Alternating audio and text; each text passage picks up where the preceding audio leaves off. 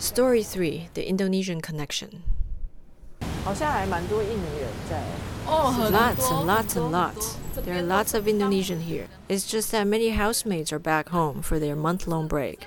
If the weather is good, there are lots of us Indonesian here in the morning. It's just that it rains sometimes, which makes it hard to take the elderlies around. We're here in the pavilion.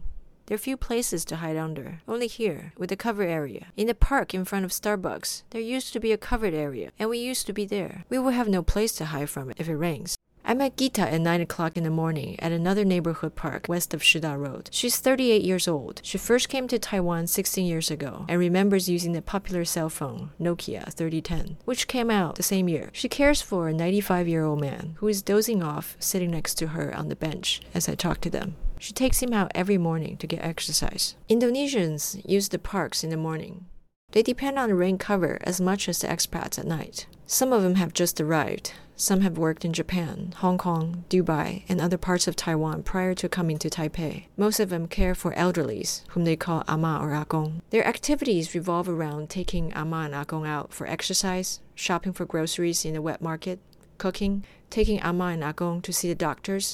Just a few blocks south of the night market is a day market. Vegetable and fruit sellers took place along the residential buildings, leading to the entrance of a covered wet market that stretches for about 150 meters. The wet market on the southeast side of Shida Road by the name Longquan Market is no doubt the most important space for these migrant workers to gather. Here they socialize, full of energy. Amy and Didi are two Indonesian workers who go to the market on a daily basis. They met there and became friends. Amy goes to Didi's house to chat sometimes. She also came over one morning, just for my sake. At Didi's house, Amy greets the ama. I ask Amy, who's with her ama now? Ama is okay being alone now, watching TV probably. I always come out. I take ama to the market when it's sunny. But she says she doesn't want to come out today. So I ask her, typically, what time do you go to the market? Amy says, I just go there for a little bit. We go to the park in the afternoon, like 2 or 1. At this point, Didi spoke. Because going to the market, the market would be filled by Indonesian. Literally, all Indonesian. Every day, all Indonesian. Chatting for about an hour, sometimes for two hours. Didi and Amy introduced me to an Indonesian vegetable seller in the market. I call her Auntie Wong. Auntie Wong has been in Taiwan for more than 30 years. Her trajectory to Shida from Kalimantan, Indonesia, is from a different set of circumstance. She's Hakka Indonesian Chinese and was introduced to Mary, a local Taiwanese man, about 30 years ago. The marriage introduction didn't work out. She took whatever odd jobs that came her way, like working for a garment factory making ties. She eventually met her current Taiwanese husband and moved to Shida about 20 years ago. The two of them raised a family and rented a lot for selling vegetables. If they don't pay attention, they won't notice.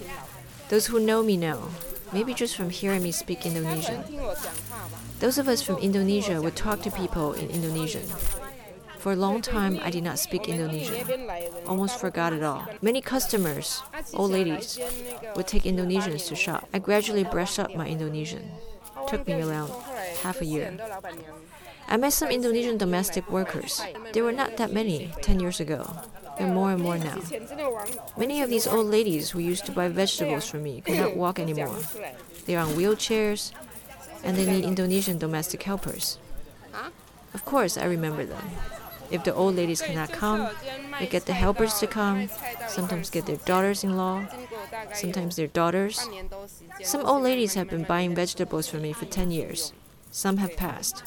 Some are on wheelchairs. The market finishes up around 1 o'clock in the afternoon. The fact that Miss Wong could pick up her old mother tongue illuminates the encounter between two global trajectories. It also reveals a common general trend in Taiwan, a modern, globalized, and aging society that depends on imported migrant workers for assisted living. The market is a vibrant, healthy place for migrant workers to meet each other, bound by similar circumstances. Gita makes fun of Taiwanese for not greeting each other unless they know each other. The relationship with the local Taiwanese is complicated. The extent of their personal space depends on their workload, relationship with the employer, health conditions of the elderly they care for. Didi lives literally one minute away from the night market.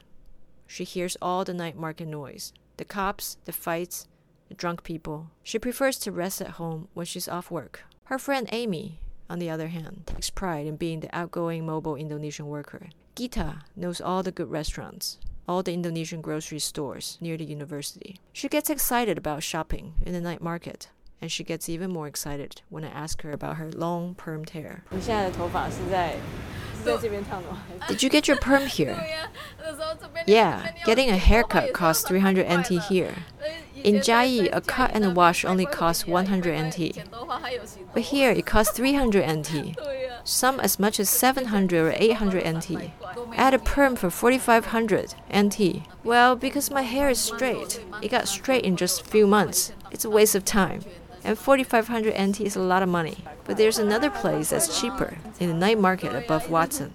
Indonesian migrants in Shida clearly have carved out their own geographic social sense of Shida through day market and the use of parks and the university track and fields. They're not a homogeneous group, though many are bound by common labor conditions. They're sociable, with aspirations and spirits of endurance.